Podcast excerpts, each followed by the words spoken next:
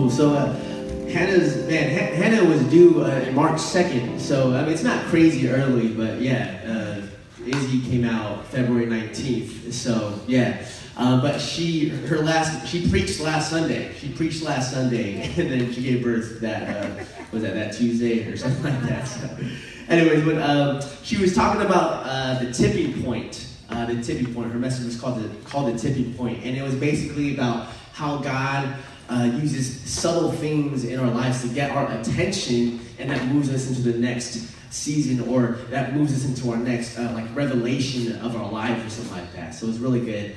And today I want to be talking about uh, the importance of paying attention to God's voice. So we're not going to get reading uh, yet. We'll get there in a bit, but it is 1 Kings chapter 19, verse 10. So just hold your finger there. So um, it's funny that Kina shared about us fighting uh, during our outro. I mean, we didn't. I, I didn't know she was to do that because um, I'm to share about our fighting during this message. So we're we're okay though. We fight a lot, but it's, that's normal. That's what they told us. That's what they told us. it's normal. It's normal. Um, but we, yeah, we got into a, a not a uh, you know a semi semi medium fight um, on sat on Saturday or Friday, and um, man, when uh, when I when we get into an argument, I try to fix it. I try to fix it. I try to ask questions and stuff like that. Um, but I'm very unfair. I'm very oblivious to what I'm doing. I'm very hypocritical. I set up rules in our fight, like, hey, hey, like you, you talk and I'll listen and let's not talk over each other. And all of a sudden I'm doing that. And Kina's like, you just said like that's you, you're doing that. You're, that's exactly what you're doing. Um, and you know, I'm not really that fair. And uh, it's funny because I try to solve the problems. I try to ask questions and try to just get in there. Um, and then uh, her insult to me was Dr. Phil. Like, like, hey, like, are you Dr. Phil? Like, do you think you're Dr. Phil or something like that? Um, I, I thought it was pretty funny. and then um, uh, I talked uh, to my oldest sister, Cece, and I was talking about. It, I was like, yeah, man, this, is how I approach the fight. And she, I didn't even tell her what she called me. Uh, but her advice is really good. And her advice is like, hey, maybe don't approach her as a pastor. Approach her as that this is your wife. Um, I was like, man, that's really good. So I went home and I didn't do none of that. I, I, started asking questions again and just started going out of hand. And she, she calls me Dr. Phil again because I, didn't, I didn't listen.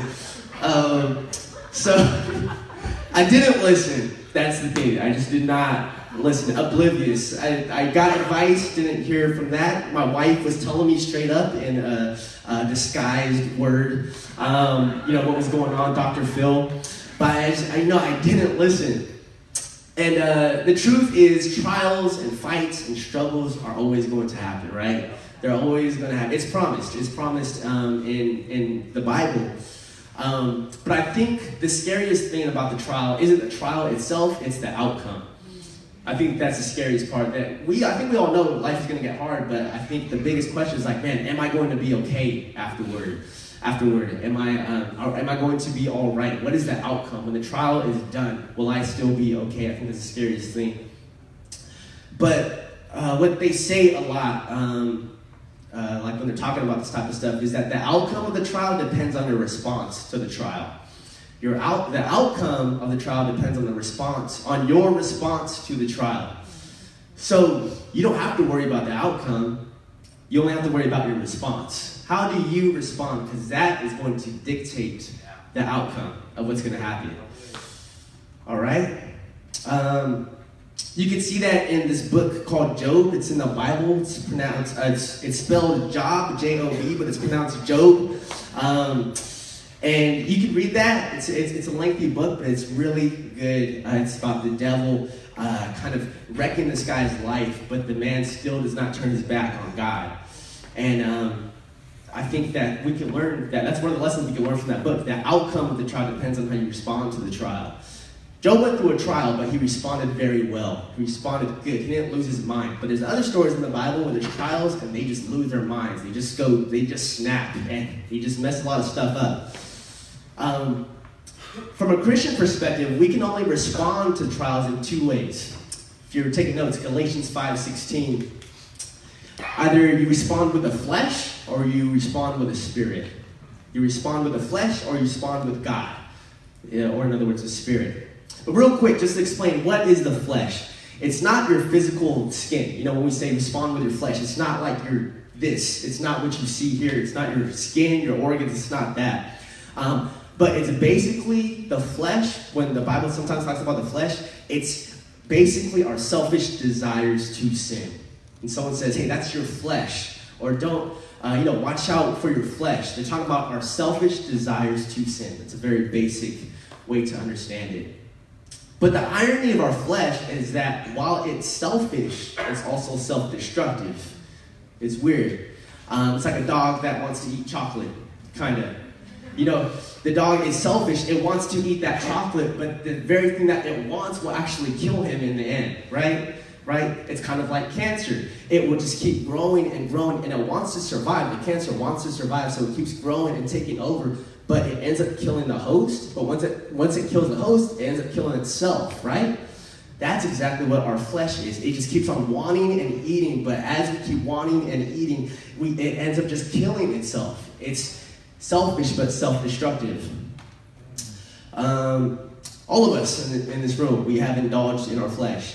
Uh, if you eat at McDonald's, we all know McDonald's is unhealthy and someone can kill you, and maybe some things are linked to cancer within McDonald's.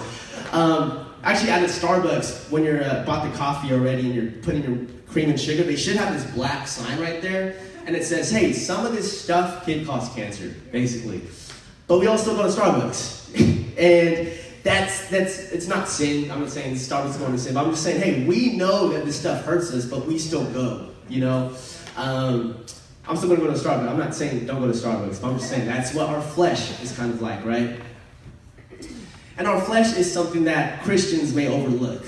We kind of try to blame everything else. We try to blame the devil. We try to blame uh, other people. We try to blame our circumstances. Uh, but true failure, true failure of a trial is not when you're struggling or having a hard time. True failure in a trial is when it ends in division and destruction. That's how you know you truly failed a trial, is when something got divided or something got destroyed. And you won't fail because the devil. You won't fail because of your circumstances. You won't fail because of your other people. You'll only fail because you wanted to fulfill your flesh. That's the only reason. That's the only definition of true failure. How did the devil fall? It's, in, found, it's found in Isaiah. He used, his name used to be Lucifer. Lucifer sounds evil because that's the devil's name, but he was actually an angel. And um, somehow in his mind, he thought he, he could top God. He wanted to be above God. He wanted to be God. So he waged war. What was he fulfilling? He was fulfilling his flesh. He was being selfish. There wasn't another devil. I, I don't know. Maybe there was a devil 1.0. I, I don't know. Does it say that? Um, but he was fulfilling his flesh. And interesting that when the devil tempts us, just like he tempts Adam and Eve, he doesn't say, "Hey, join the dark side." Hey, come join the de- come join me, the devil, and we'll wage war against God. No. How does he tempt us? He says, "Hey, fulfill your desires." Adam and Eve, you want to be like God? Go eat that fruit, and you will be like God. And he doesn't really, he makes his name very subtle. He doesn't really introduce himself like that. Like, come join the evil side. Um, an interesting fact about Satanism. Um, we, we kind of watched this on Vice. This is kind of random, sorry. Bad, bad segue. Hey, so Satanism. Um, um, no, but interesting fact about Satanism is that their theme isn't worship the devil, their theme is worship self. That's it. It's weird. It's weird, right? You would think it's all about the devil and saying, no, they say, hey, we just want you to just worship yourself. That's it. And that's exactly what the devil wants. Worship self. Fulfill your flesh. Um, it is an enemy we, we overlook. You know, we think the devil is a bad guy, but actually, man, it's our flesh. It is our flesh.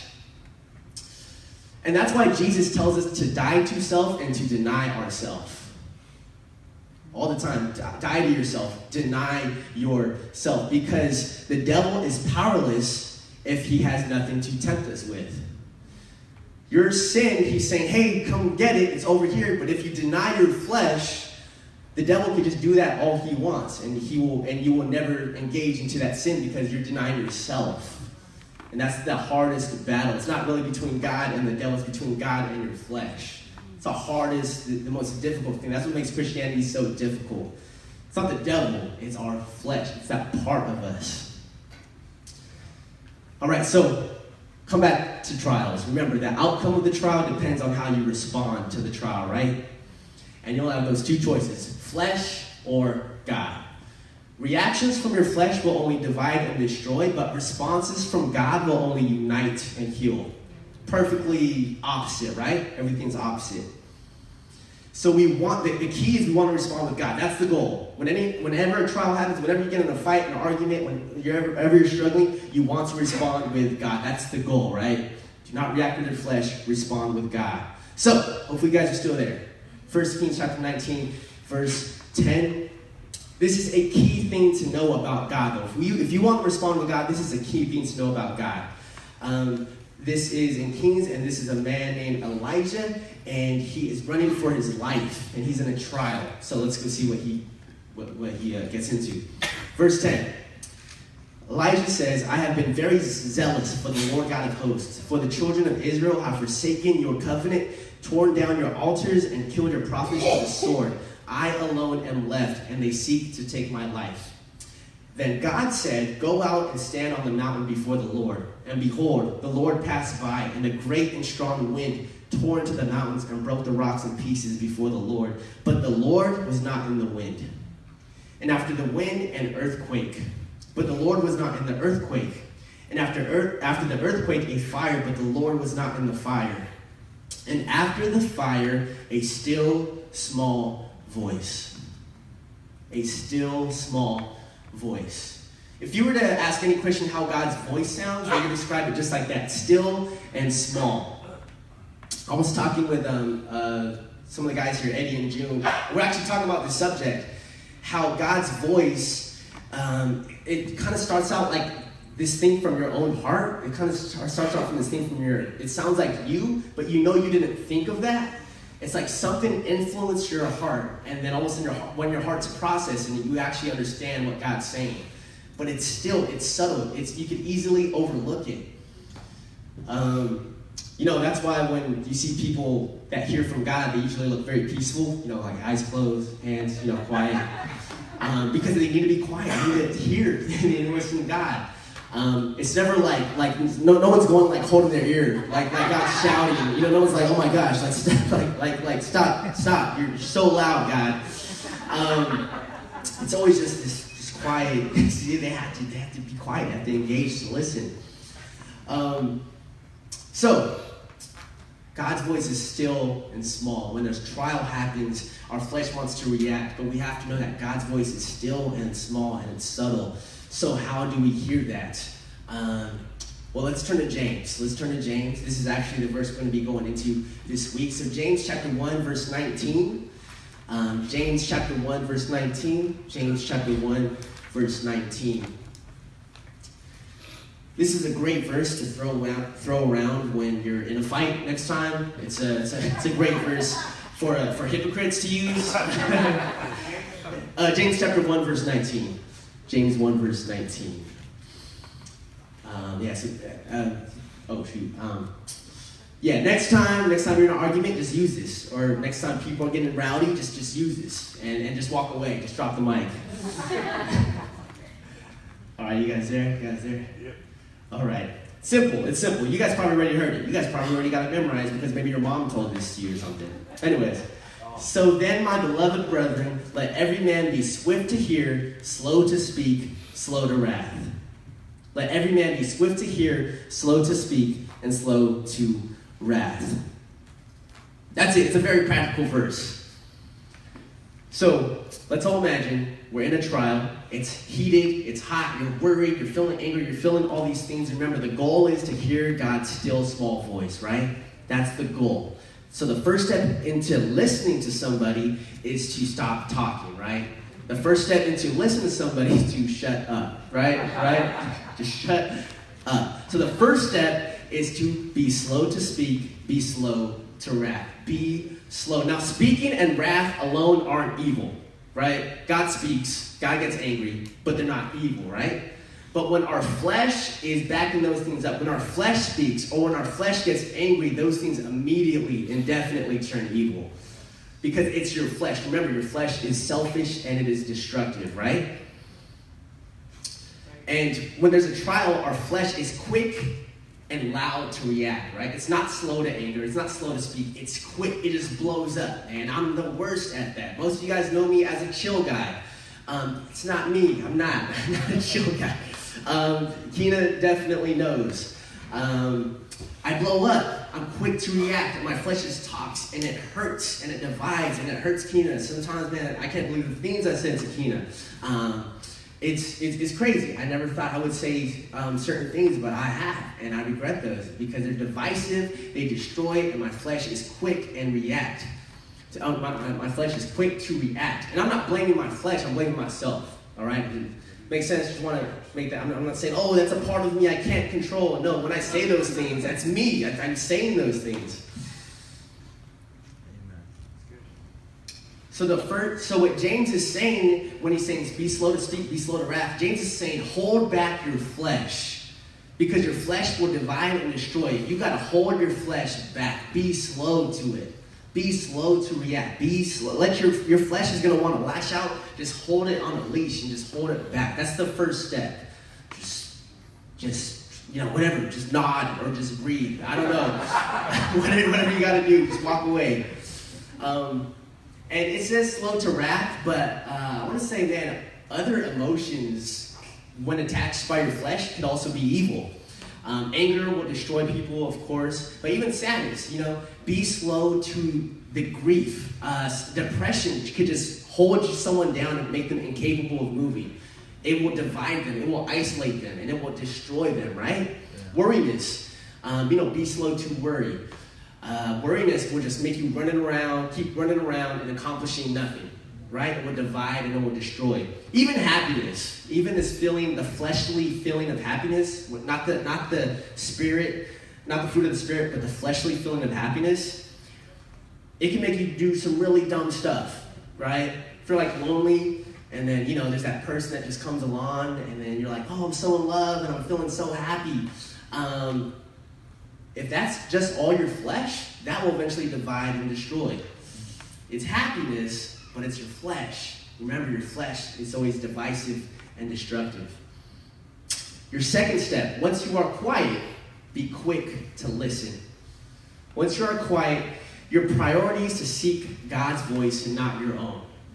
That's the, that's the main priority because you, you know you cannot solve this. You, can, you do not have the words, you do not have the perspective to see this. Because when you're in a trial, doesn't your thoughts always seem jumbled up? Right? You seem indecisive over everything. But when you're quiet and you listen to God's voice and you just wait, God will just clear all the fog and you can see things with a clear perspective. And then you're able to engage. Then you can talk but you have to listen first. We want to be guided by the one who knows the way out of this, right? So we have to listen to him. That's the key. And instead of giving a chance for our flesh to divide and destroy, we are giving a God a chance to heal and to unite, right? Amen. Yeah. So, remember, the outcome of the trial depends on how you respond to the trial. We need to learn how to respond to fights, to trials, to, strugg- to struggles, not with our own flesh, but by waiting and listening to God. When trials happen, we have a chance to show the world who God is. We have a chance to just throw God in there and maybe someone could have a glimpse of who He is. But when our flesh does that, it pushes people farther from God, especially when we call ourselves Christian.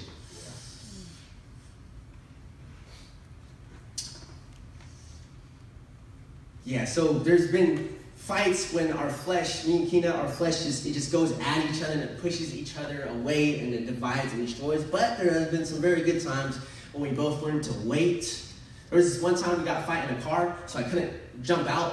Um, I was trapped. You know, I was like, man, like, it's very hard to hold my tongue back. It's very hard, but I just started breathing really hard. I started breathing. I was trying to intimidate her, but she wasn't because Kina's tougher than me. so she was quiet, but I'm pretty sure she found it laughable. I'm pretty sure she was laughing. that. Look at this dude trying to be hardcore, right? I was just breathing. That's all I could do. I parked. We were at Target. I just got out, closed the door, and as I was walking in Target, um, man, God was just speaking to me. I was just on this mission to find uh, some cards, um, and God was just speaking to me. And it was this. Since I was separated from her, I couldn't hurt her. I couldn't talk to her or anything like that. But I was listening to God, and when the when I got back into the car, I knew exactly what to say. And I said, I forgot what I said, but I said it. And uh, man, the fight instantly just dissipated, just vanished. Um, so that's a, I'm not saying do that every time, but it's gonna, it's gonna look like that. That's something practical. Like, do not give your flesh a chance to hurt your loved ones. Do not, because it will hurt. It will destroy. It will say some very mean things, some low blows, man. And, and, and it will cut and divide. And God, Jesus, one of his main prayers was that we be one, his church be one. And all that the flesh wants to do, all the devil wants to do is divide and destroy. And we have to learn how to just keep it together. Keep it together. And that's only going to be done by the Holy Spirit, all right? All right, so let's stand. Let's stand.